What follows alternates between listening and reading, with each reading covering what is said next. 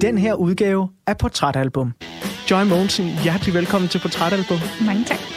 Det blev så meget virak omkring, at jeg sagde absolut musik, og jeg havde bare overhovedet ikke set det komme.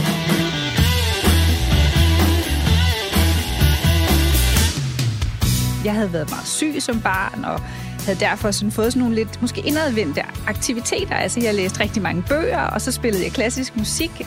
Øh, og så nåede man jo bare den der teenagealder, hvor man tænkte, ej, jeg, jeg bliver nødt til også ligesom at udforske der, hvor alle de andre unge er. Ellers så får jeg jo aldrig en kæreste, vel? Og sådan noget sådan. Så, så jeg var simpelthen nødt til lige at øh, orientere mig lidt imod det her. Der var Absolute Music sådan et godt sted for sådan en lidt sådan famlende teenager. from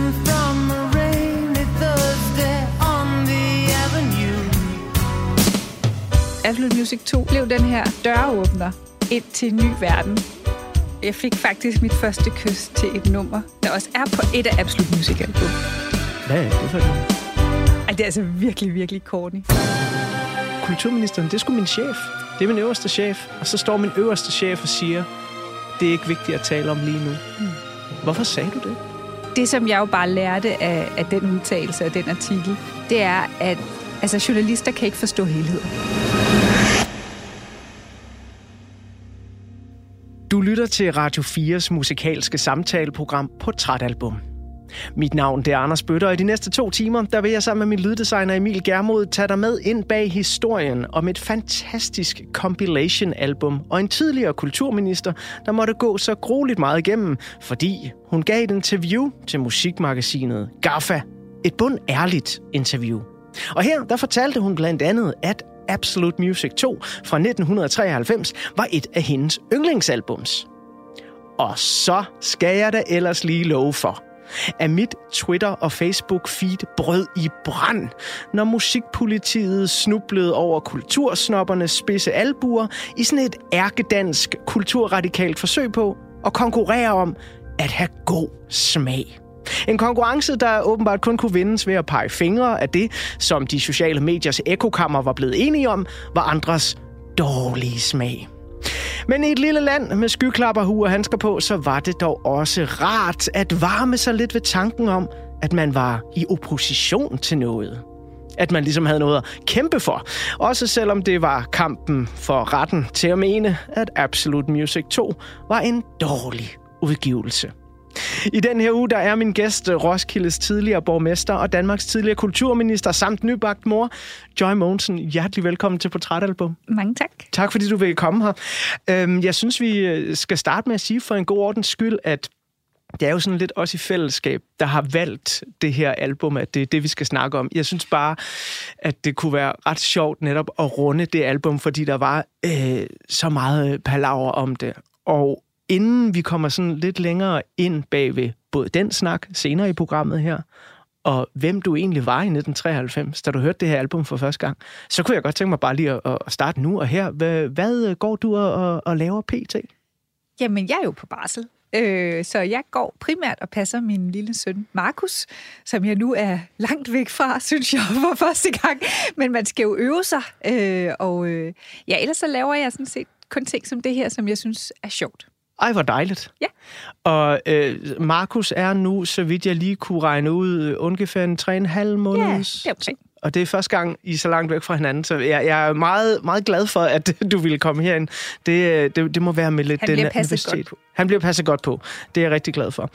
Uh, vi kommer som sagt tilbage til det her famøse Gaffa-interview, hvor du valgte Absolute Music 2 som yndlingsalbum. Men hvis vi lige bliver lidt i 1993, hvor du altså er cirka 13 år gammel, så uh, kunne jeg godt tænke mig uh, at høre lidt om, uh, hvad det er, du finder i Absolute Music 2, da du sætter det på. Men inden vi gør det, så synes jeg lige, at vi skal høre øh, det allerførste nummer, der er på pladen, åbningsnummeret, fordi det er et af dem, som øh, du har udvalgt som et af de helt særlige Highland.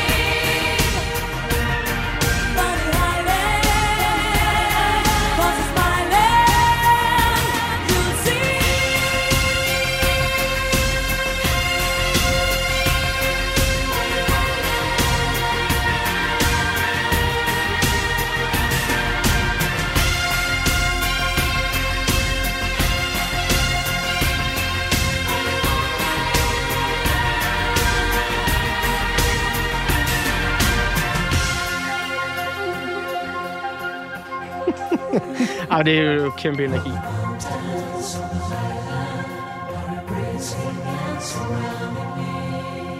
Egentlig så er nummeret her udgivet i 1992, men det ligger på den Absolute Music 2, der udkommer i 1993. Fordi Absolute Music, det er jo et compilation-album med tidens største hit fra en øh, tid, hvor hits havde sådan lidt længere holdbarhedstid. Så på Absolute Music øh, nummer to, der er der altså både numre fra 1992 og 93. Og Joy Mogensen, det er jo dig, der har udvalgt det her nummer som et af dem, der er de centrale fra, øh, hvad du i hvert fald tidligere har sagt, er et af dine yndlingsalbums, Absolute Music 2. Det er åbningsnummeret.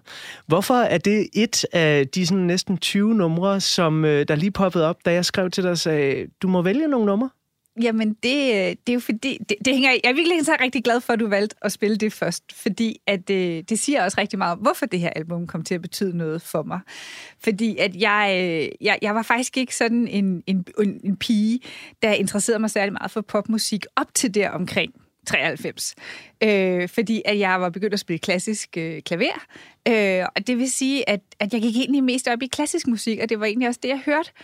Øh, og så nåede man jo bare den der teenagealder, hvor man tænkte, ej, jeg, jeg bliver nødt til også ligesom at udforske der, hvor alle de andre unge er. Ellers så får jeg jo aldrig en kæreste, vel? Og sådan noget sådan. Så, så jeg var jo simpelthen nødt til lige at øh, orientere mig lidt imod det her. Og, øh, og, og der tror jeg bare, at, øh, at der var Absolute Music sådan et godt sted for sådan en lidt øh, sådan famlende teenager at finde ud af, oh, hvordan, hvordan, hvordan lytter jeg til noget af det musik, som alle andre også lytter til. Og så var der sådan et album med lidt forskelligt, og så kan jeg bare huske at sætte det her på. Jeg tror faktisk, det her nummer var vigtigt for, at jeg blev ved med at lytte, fordi at man kan måske huske det tilbage fra den der var det sådan lidt moderne med de her store stryger mm, mm. og altså patos, ikke? Og det kunne jeg godt lige trække lidt væk fra min, eller fra min, øh, fra min Strauss og min, altså alt, alt det der, som det klassiske musik også har. Sådan, så øh, derfor synes jeg, at det her nummer, det skulle lige fremhæves som, øh, som det var med til at åbne døren ind til popmusik for mig.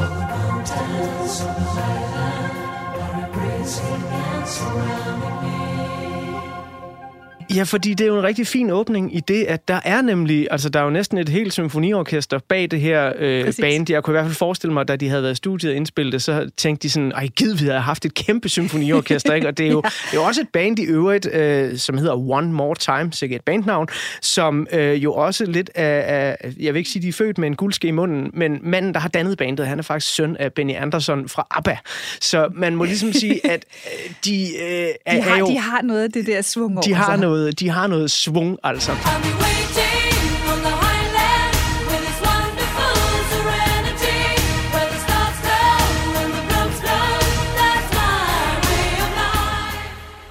Du kommer fra en klassisk musikbaggrund på det tidspunkt, fordi du selv spiller klassisk, eller bliver der bare spillet meget klassisk musik i jeres hjem? Altså i virkeligheden så i vores hjem, der er det primært sådan nogle danske sange, som min familie øh, synger og sådan øh, danser til faktisk også, når vi har fester. Øh, sådan set. så det er sådan meget den der, hvad kan man sige, ja, klassiske baggrund, altså danske sange, og så kommer jeg selv til at spille klassisk musik, og derfor så bliver de første CD'er, jeg køber, altså det er jo kassettebånd på det tidspunkt, så langt tilbage er vi, øh, det, det, er, det er klassisk musik, fordi jeg simpelthen gerne vil, vil høre det, som jeg skal lære at spille. Og når man så øh, som barn går til det, fordi det, altså, du er stadig barn her i begyndelsen af 90'erne, ikke? begyndende teenager, så føler man sig jo meget voksen. Men, det gjorde jeg i hvert fald dengang. Ja. har du på det tidspunkt sådan deciderede yndlingskomponister, ligesom øh, andre teenager har yndlingspop-idoler? Det havde jeg, og det var uden tvivl Johann Strauss.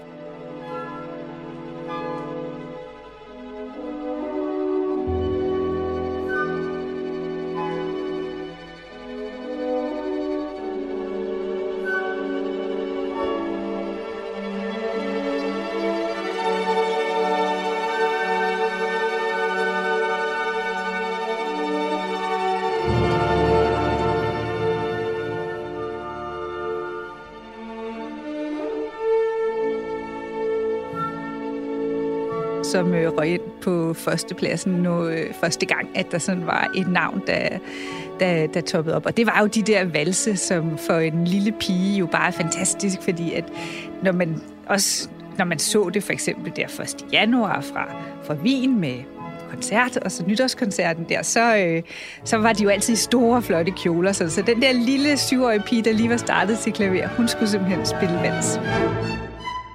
Så sker der jo det med den lille syvårige pige, at hun går hen og bliver teenager på et tidspunkt. Og du sagde det selv.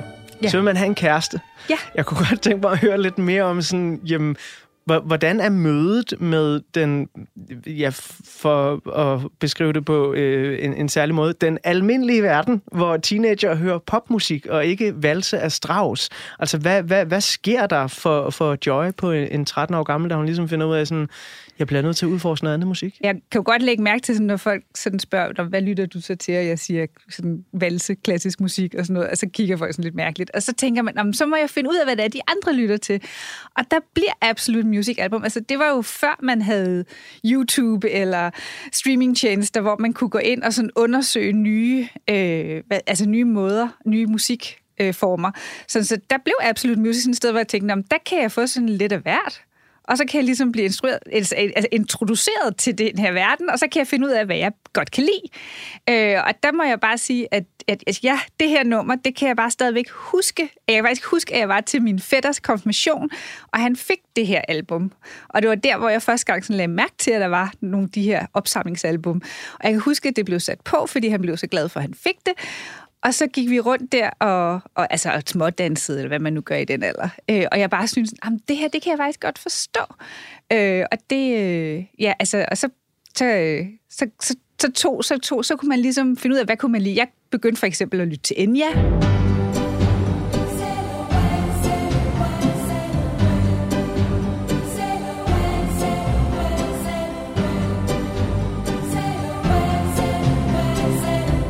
Som også var meget stort dengang, altså Absolut. som jo også havde sådan lidt, øh, lidt den samme smag.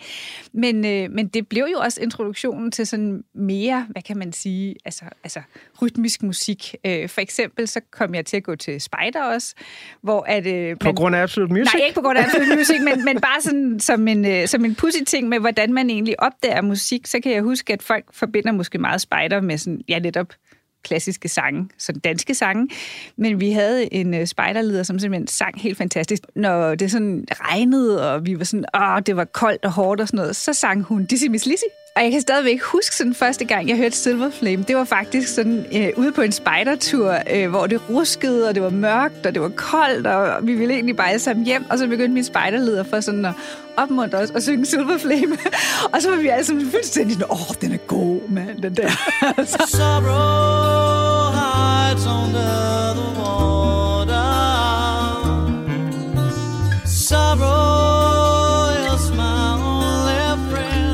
Jeg har stødt på musik på mange forskellige måder, men, øh, men det vigtigste er at man finder noget, som man synes er godt, og som giver en værdi, at det var rigtig, rigtig fedt at lære Absolute Music at kende. For så kunne man jo også lige sådan hele tiden holde sig up to date med, hvad der kom.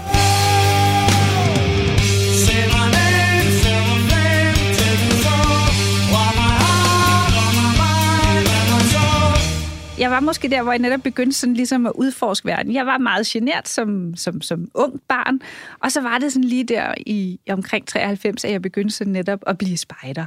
Øh, og sådan prøve, prøve nogle ting af. At se, om, altså, jeg havde været meget syg som barn, og havde derfor sådan fået sådan nogle lidt måske indadvendte aktiviteter. Altså, jeg læste rigtig mange bøger, og så spillede jeg klassisk musik, og Altså, øh, og, og det var jeg sådan set rigtig glad for, men jeg var bare noget der, hvor jeg gerne ville, altså jeg ville også se, om jeg kunne noget mere.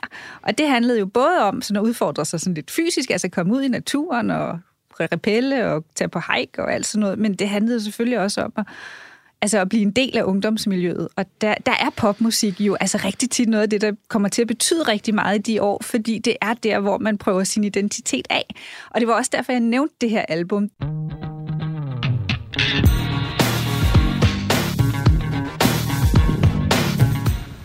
Nu har jeg jo sådan prøvet mange forskellige musikformer af. Jeg synes, jeg har fået sådan en ret bred musiksmag. Og så når jeg bliver bedt om sådan at, at vælge et yndlingsalbum, så har jeg faktisk tit svært ved det, fordi at jeg lytter til meget forskellig musik i forskellige tidspunkter. Altså alt efter, hvad jeg har lyst til, eller hvad jeg laver, eller hvilket humør jeg er i. Og derfor så valgte jeg det her album, fordi det var sådan noget, der var... Øh, sådan, altså den var vigtig for mig på det tidspunkt i livet, hvor jeg begyndte at danne min egen identitet ude i den store verden. Du sagde lige kort, at øh, du var syg som barn. Må, må jeg spørge, hvad du fejlede? Jeg havde ledgigt. Så jeg kunne ikke gå. Og det er derfor, altså stadigvæk, når, hvis du prøver at spille rundbold med mig, så er det virkelig ynkeligt. Altså, jeg har simpelthen dårlig motorik, for jeg fik, ikke, jeg fik simpelthen ikke øvet det som barn på samme måde. Øh, men til gengæld, så kunne jeg jo læse, og det gjorde jeg så rigtig meget. Men jeg tænker, altså du siger, du spillede også klassisk musik og spillede Strauss' valse ja. og sådan noget. Det må vel også, altså for, nu spiller jeg ikke selv klaver, jeg spiller ikke noget instrument, men, men jeg tænker, at der skal være en fingermotorik øh, ja, til det, det. det var faktisk en af de ting, som, øh, som min mor sagde. Altså både min søskende havde også spillet klaver, men hun sagde også, det ville altså være rigtig godt, fordi at, altså, jeg blev faktisk frikendt sådan omkring femårsalderen. Altså fik jeg at vide, at nu var ledgigten ligesom forsvundet, og så spørger min mor jo selvfølgelig som bekymret mor, kan jeg jo sige i dag, det kan jeg godt forstå, at hun så spørger, hvordan kan jeg holde øje med, om det kommer igen? Og så sagde de faktisk, jamen øh, så vil man kunne se det typisk i fingrene først, så hvis hun spiller klaver, så kan man jo se, om, om det virker. Øh, og det, øh, det blev sådan ligesom indgangen til, at jeg begyndte at spille klaver. Så det er heller ikke, fordi jeg sådan kommer ud af sådan en meget sådan, hvad kan man sige, sådan på den måde klassisk familie eller sådan noget, men vi har altid haft et klaver, fordi vi altid har sunget rigtig meget, og så havde jeg så det her med, at det ville være godt lige at holde øje med fingrene. Men hjalp det? Det tror jeg. Men jeg ved det ikke. Så altså, jeg, jeg, jeg må i hvert fald bare konstatere, at det kom ikke igen. Nej, jamen, og det, det har i hvert fald gjort mig rigtig glad at have den der hobby, og have den der musik også som altså, altså udøvende. Altså, øh, at det, altså jeg, jeg er jo ikke en fantastisk pianist, men jeg har øvet mig i rigtig, rigtig mange år, og det giver mig sådan en, en, en, en, en, en grund evne til sådan at kunne sætte mig ved et instrument og, og høre nogle ting. Og sådan. Det, det synes jeg er utrolig givende. Men når vi så er i det klassiske, er Strauss stadig favoritten, eller er der kommet andre til siden? Ej, jeg har jo sådan en nostalgisk øh, til mere, men, øh, men øh, jeg tror også, at sådan, efterhånden, som jeg, jeg apropos blev teenager, så blev det jo også sådan noget meget Chopin.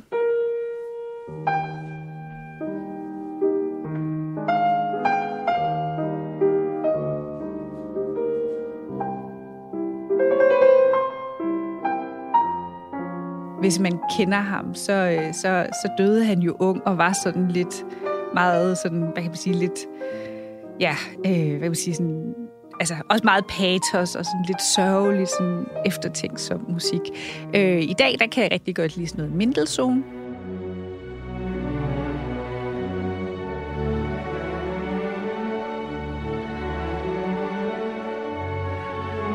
som har sådan en, en anden renhed over sig, og Mozart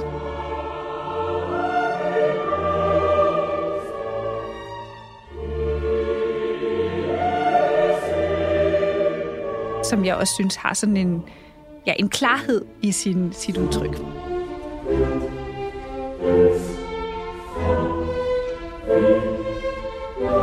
Udover Absolute Music, så fandt jeg jo ud af, at der var rigtig mange af de andre piger, der lyttede til de her boybands. Og så måtte jeg jo finde ud af, hvad de var for nogen. Og, øh, og så ønskede jeg mig en, øh, en, en LP med Take That. Whatever I say.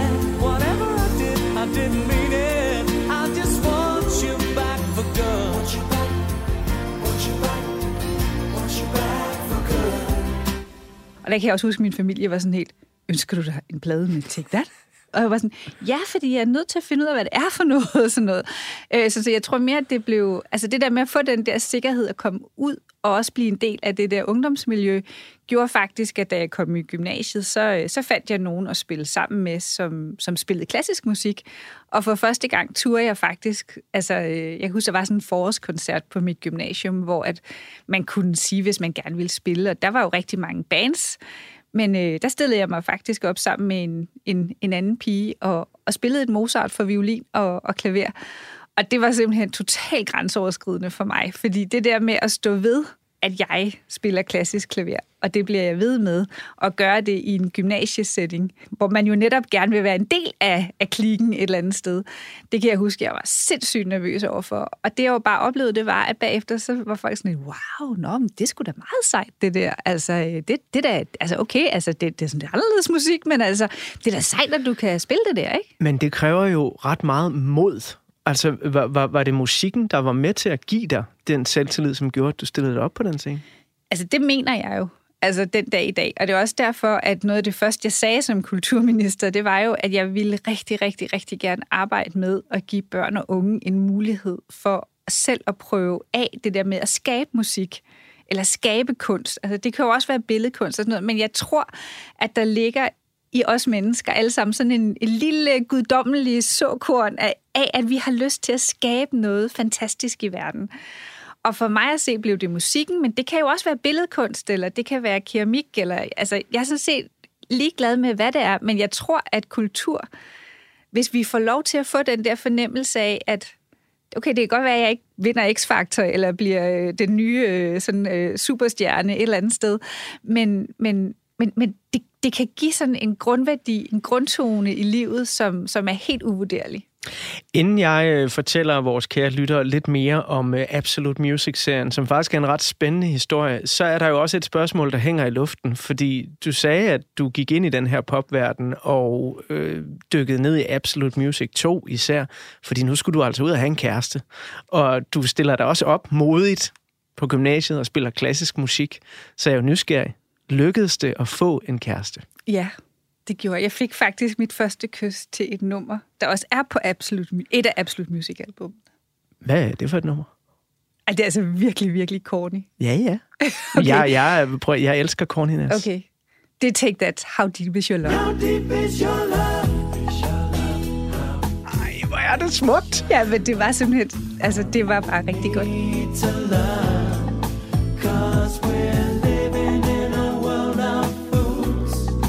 Måske så er du en af de mange danskere, som igennem 90'erne samlede på Absolute Music-udgivelserne og har et nært forhold til hver en af dem. Eller måske så har du aldrig nogensinde hørt om den her banebrydende compilation-serie. Uanset hvad, så vil jeg lige tage dig med tilbage til begyndelsen af de glade 90'ere, hvor de største danske pladeselskaber måske nok var konkurrenter, men også var rigtig, rigtig gode til at samarbejde om at sælge rigtig, rigtig mange albums.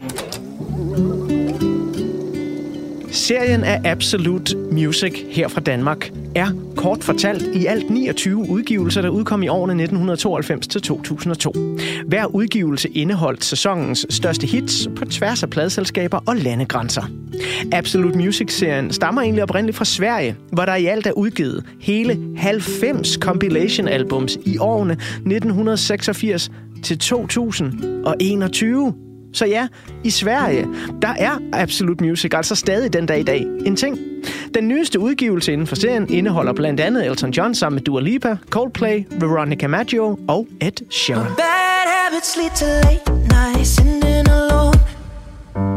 Men her hjemme i Danmark, der var Absolute Music hovedsageligt et fænomen i CD'ens guldalder. Absolute Music blev udgivet af pladeselskabet Eva Records, som var et joint venture mellem de seks største danske pladeselskaber. Hvert pladeselskab bidrog så med deres største hits til hver enkelt Absolute Music udgivelse. Tanken var, at udgivelserne skulle ramme så bredt som muligt inden for genrerne pop, rock og det nye spændende Eurodance. Og alle skulle kunne være med. Derfor så var målgruppen folk i alderen 7 til 55 år. Den første udgivelse, Absolute Music 1, udkom lige op til julehandlen i 1992, hvor den blev et kæmpe salgshit. Men den åbner jo altså også med den her kæmpe banger for Inner Circle. I've been watching you a la la la la long a la la la la long long long long long come on a la la la la long a la la la la long long long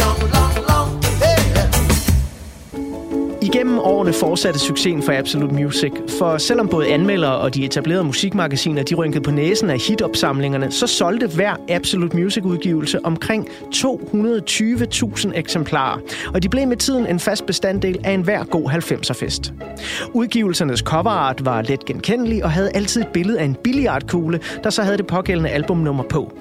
Af de bedst sælgende Absolute Music-udgivelser kan nævnes Absolute Music 7 fra 1994 og jubilæumsudgaven Absolute Music 10 fra 1995.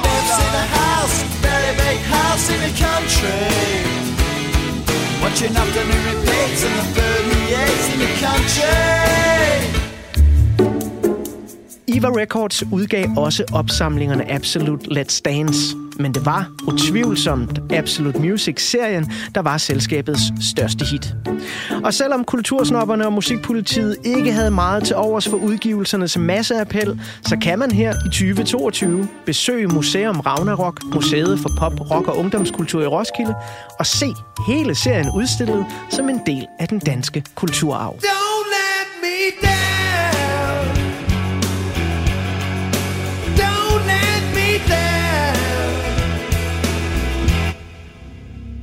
Absolute Music-serien nåede at eksistere i 10 år i Danmark. Og på de 29 forskellige compilation-udgivelser, der var det britterne Robbie Williams og Melanie C., der nåede at medvirke flest gange. Af danske kunstnere, så er det Thomas Helmi, der med sine syv medvirkner holder rekorden. Og på andenpladsen med seks medvirkner finder vi den kunstner, som Joy Mogensen faktisk har fremhævet som en af dem, hun husker bedst for Absolute Music 2-udgivelsen. Hanne Bol med nummeret don't know much about love.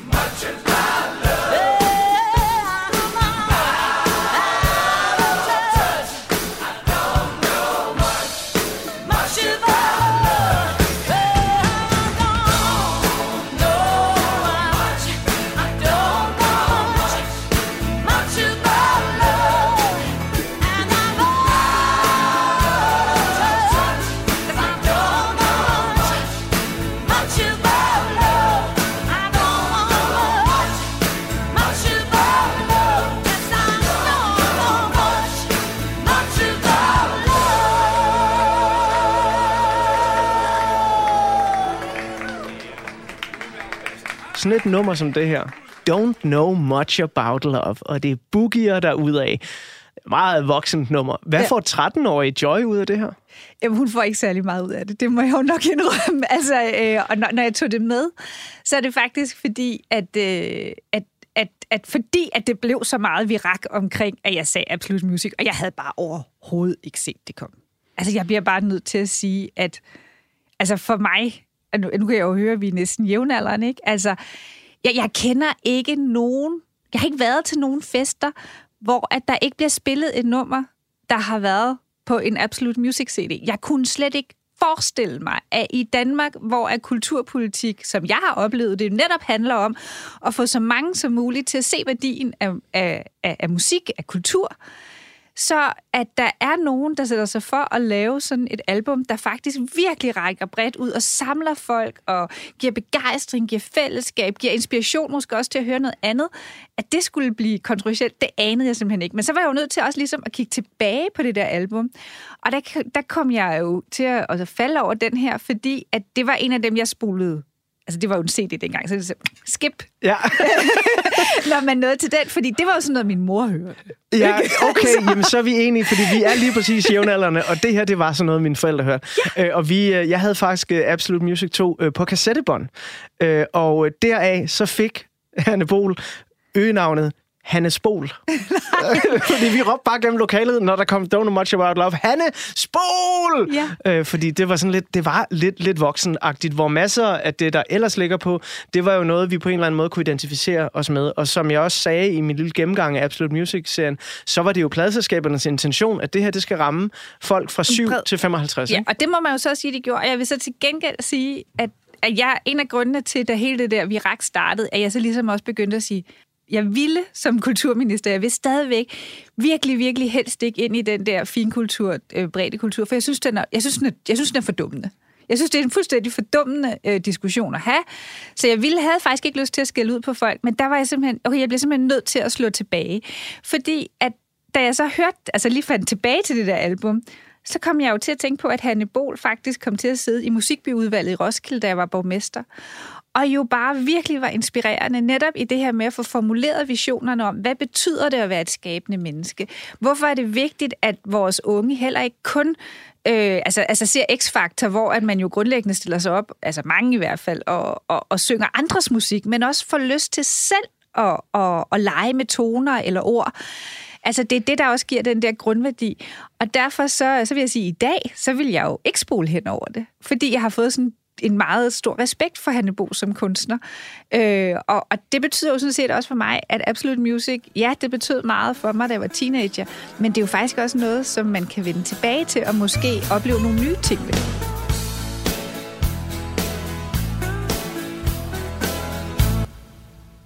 det her, det er utvivlsomt første gang, jeg hører om nogle af de kunstnere, som kommer til at danne jamen, simpelthen fundamenter i min pladesamling. R.E.M., ja. U2, Præcis. Lenny Kravitz, Duran Duran, de ligger alle sammen på den her plade. Øhm, alle de numre, du har valgt, det er ikke dem, jeg vil vælge, fordi der tror jeg dog, at vores musiksmag er meget forskellig.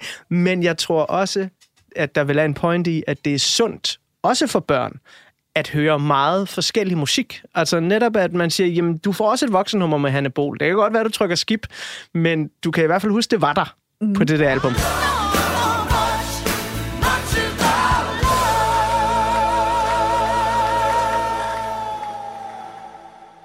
Men Joy, der er jo en ting, øh, en, en lille battle, vi også bliver nødt til at tage. Fordi øhm, jeg var jo skuffet over vores kulturminister valgte Absolute Music 2.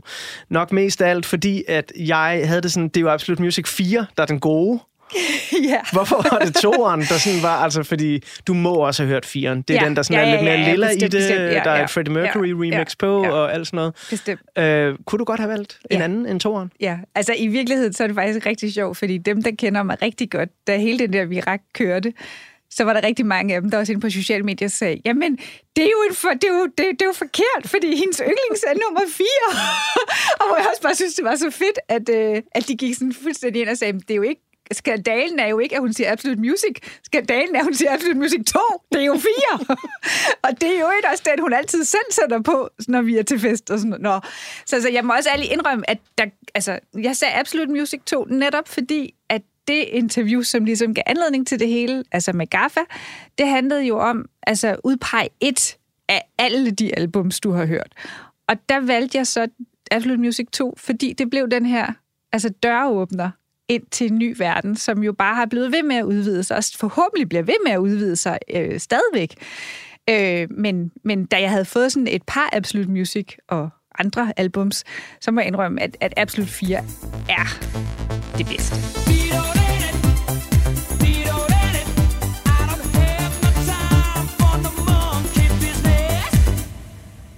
Men det er jo også meget signifikant, kan man sige, fordi her i Portrætalbum, der har jeg jo altid sagt til folk, du skal tage et album med, som har betydet noget for dig. Jeg er meget umage med aldrig at sige det bedste album, eller dit mm. yndlingsalbum. Det skal være noget, der, der betyder noget. Og stort set alle, der har været herinde i programmet nu, og nu taler vi jo snart, det her det er program nummer 12-13 stykker, tror jeg, øh, de har jo taget musik med for deres formative år. Altså for mm. der, hvor der bliver åbnet en eller anden dør. Det siger vel også et eller andet om musikkens kraft, at det bare bliver så vigtigt for en. Altså det, det er jeg jo rigtig glad for, fordi så, så, så, så er jeg i hvert fald heller ikke helt alene der. Altså, men jeg, jeg synes i hvert fald også, det er vigtigt, at vi altså, ja, altså husker netop, hvor, hvor vigtige de der år er for en. Og så måske også, hvis man skal lære noget af alt det der virkelig, virkelig fordummende snak, om, som der kom ud af, at jeg sagde Absolut Music 2, så måske at vi holder op med at dømme hinanden på den måde. Fordi det er jo lige præcis det, som jeg tænker, mange af dem, der også fordømt, at jeg sagde Plus Music 2, faktisk siger i alle skoletalerne, ja, men kultur handler om, at vi møder hinanden på tværs af interesser og får forståelse og respekt for hinanden, og det er jo derfor, at kulturen er så værdifuld for et samfund. Fint. Det er jeg helt enig i. Men hvorfor er det så, at vi har så utroligt travlt med at pege fingre af folk, der har en anderledes smag end en selv? Jeg har, og der er også musik, jeg ikke bryder mig om. Men, men, men kunne vi ikke lige prøve at huske de der skåltaler, når vi så møder noget, vi ikke umiddelbart bryder os om, og så netop prøve at være lidt nysgerrig på det? Fordi at, at, at ellers så synes jeg bare, at de der skåltaler bliver forblommet.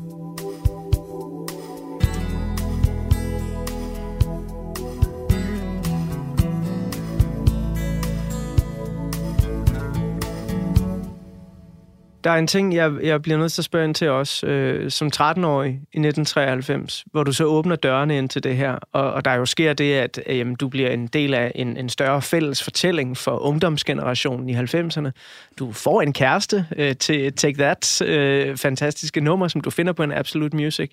Men var det ikke øh, også svært dengang, altså ligesom at sige, jamen jeg kan lide det her, og, og altså, var, var der folk, der, der pegede fingre af din smag dengang? Det var så med omvendt fortegn, kan man sige. Altså er det mm. klassiske?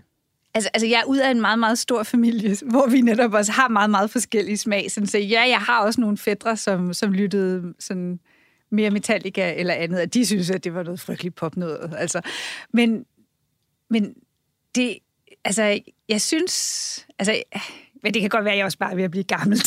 altså, jeg synes faktisk, at jeg har været så privilegeret at være ung i nogle år, hvor folk var meget idealistiske. Mm-hmm. Altså der i 90'erne, ikke? Altså øh, muren var faldet, og altså, altså Greenpeace og fred og demokrati alle vegne, og vi skal bare ud og, og være gode mennesker sammen, alle sammen, ikke? Og det synes jeg faktisk øh, prægede øh, rigtig meget. Og lige netop året 1993, det skal vi lige dykke lidt ned i nu. Fordi jeg vil endnu en gang lige indløse en billet til min lille tidsmaskine her i Portrætalbum, og så vil jeg tage dig med tilbage til den samtid, som Absolute Music 2 lander i, året 1993. Lige præcis året 1993 er et år med både store politiske forandringer, skandalesager og seriøse forsøg på at skabe varig fred det er blandt andet året, hvor den berygtede kolumbianske narkobaron og kartelboss Pablo Escobar bliver dræbt. Inden han stod, så blev det anslået, at hans kæmpe narkokartel stod for handlen af op mod 80 procent af al den kokain, der blev solgt i USA. Chaotic scenes at the funeral service for Pablo Escobar. Drug trafficker, billionaire, killer, but a hero to thousands in his home city of Medellin. Det er også i 1993, at amerikansk politik træder ind i en ny og mere moderne æra. Den nyudnævnte og, efter amerikanske forhold i hvert fald, unge præsident demokraten Bill Clinton, overtager det hvide hus fra republikaneren George H.W. Bush. Og allerede i hans første år i embedet står Clinton for at færdiggøre yderst komplicerede fredsforhandlinger mellem Israel og Palæstina. Resultatet bliver de første succesfulde forhandlinger imellem de to lande, der foregår ansigt til ansigt. Og selvom de fleste af forhandlingerne faktisk foregik i Oslo, så er det nok billedet af den palæstinensiske leder Yasser Arafat og den israelske leder Yitzhak Rabin, der sammen med Bill Clinton trykker hænder foran det hvide hus, som huskes den dag i dag. On behalf of the United States and Russia, co-sponsors of the Middle East peace process, welcome to this great occasion of history and hope. Hvis man gerne vil flygte lidt væk fra narkomor og alle de voksnes globale problemer, så kan man i 1993 sætte sig ind i biografens mørke og nyde skønne danske film, såsom Erik Clausens lille mesterværk, De Frigjorte, og den banebrydende nye danske tegnefilm om jungledyret Hugo. Vulle, vulle, var, var, gille, gille, klap, klap, kysse, kysse, kras, kras, vulle, vulle, var. Det er dog, som altid fristes man næsten til at sige, Hollywood, som endnu engang leverer årets mest sete film på verdensplan. Bevæbnet med helt ny computeranimation og anden banebrydende teknologi, så skaber Steven Spielberg en dinosaurfilmklassiker, som stadig giver genlyd den dag i dag. Den første Jurassic Park får premiere den 11. juni 1993. and I've spent the last five years setting up a kind of biological preserve. What kind of park is it?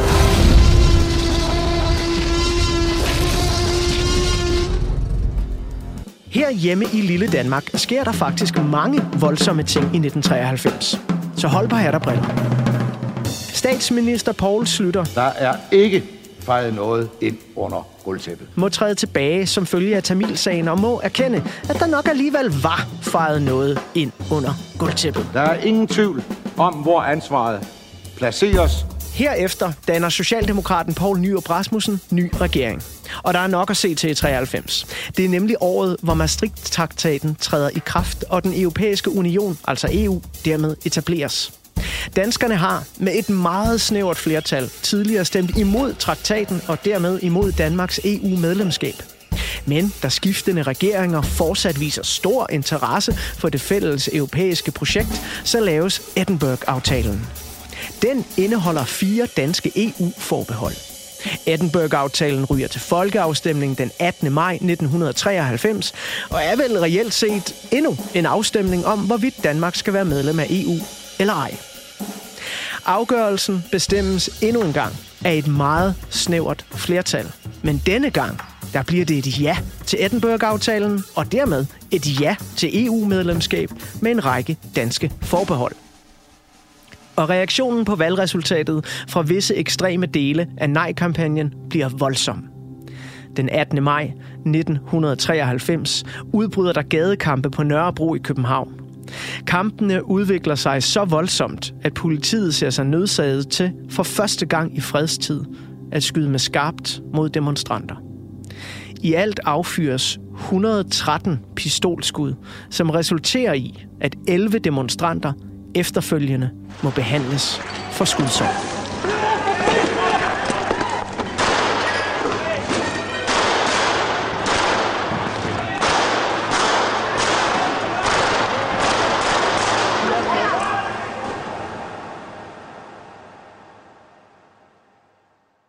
Voldsomt år. Vi får det faktisk til at lyde helt vildt alvorligt. ja, nu, sad, nu sad jeg her og sagde, det var sådan happy-go-lucky-tid men så tænker jeg, ah, måske det faktisk var lidt... Nå. Men nu er vi jo også her i starten af 90'erne, ikke? og noget af det, som øh, jeg hæfter mig ved ved den her tid, også i musikkens år, det kommer vi tilbage til i del 2 af udsendelsen her, det er, at kontraster virkelig mødes. Og det gør de også, synes jeg, hvis jeg skal lidt op på den høje klinge, i folkestemningen. Vi har lige vundet EM i fodbold året før. Øh, kæmpe sejrsros. Ja. Øh, Roskilde Festival kunne præsentere Nirvana og Pearl Jam ja. og hele den nye grunge-bølge. Ja. Og så året efter, bang, statsministeren må gå af. Ja til EU. Politiet ja. skyder mod demonstranter, hvilket ja. i Danmark er fuldstændig ja, vanvittigt. jeg kan godt huske det, det var... Ja, ikke? altså, fordi jeg, jeg, du er kun 13 år på det her tidspunkt, men så vidt jeg ved, bor du ikke voldsomt langt fra København. Øh, altså, du bor i Ringsted. Bor i Ringsted, ja. ja. I Ringsted, ikke? Så øh, altså, husker du de her begivenheder som barn, eller er det noget, du sådan ligesom har fået fortalt senere? Nej, jeg kan godt huske dem. Øh, altså, og altså lige præcis det der med, at der bliver skudt efter demonstranter. Altså, der, jeg tror, der er sådan nogle ting, som trænger igennem ligegyldigt, hvor meget nyheder man ser. Og jeg kan huske noget af det første, det var faktisk Olof Palme, helt tilbage, da jeg var 5-6 år gammel. Øh, og så en af de andre sådan store ting, der selvom jeg ikke så super mange nyheder lige der, så, så det der med, at politiet havde skudt på demonstranter, det synes jeg var... Altså, altså kunne det foregå i Danmark, ikke? Altså, ja.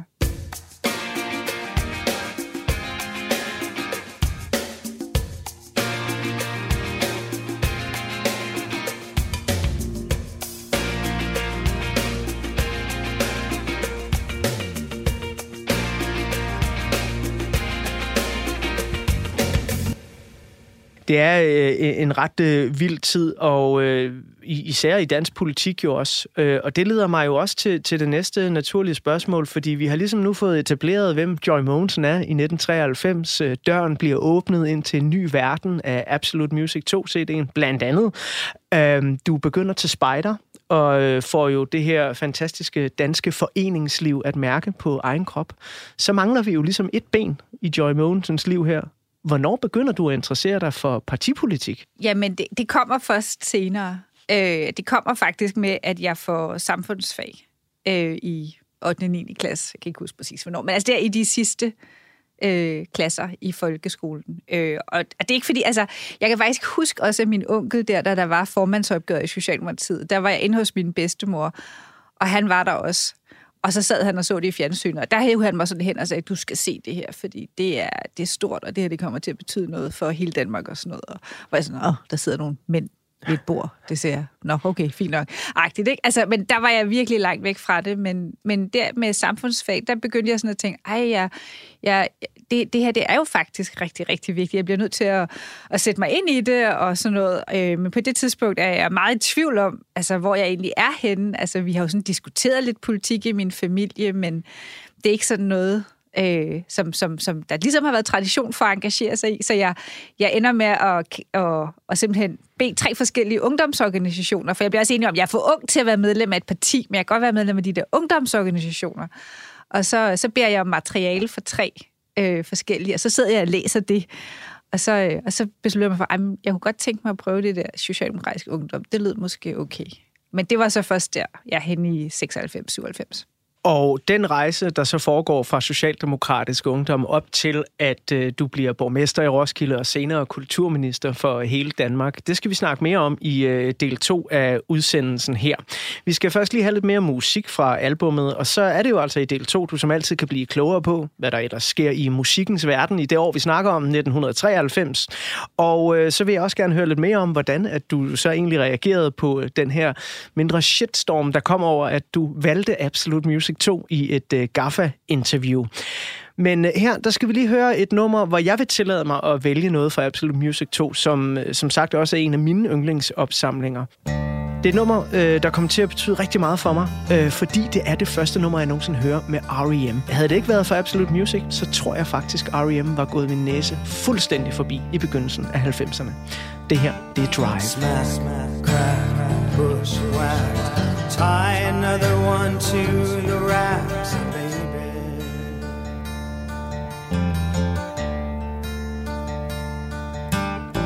Hey, hey, kids, rock and roll. Nobody tells you where to go, baby.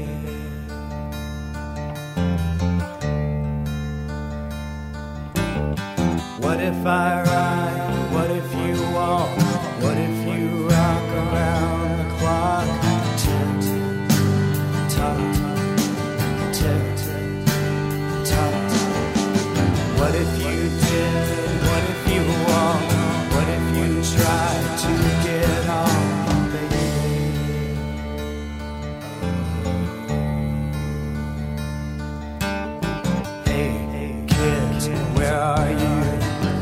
Nobody tells you what to do, baby.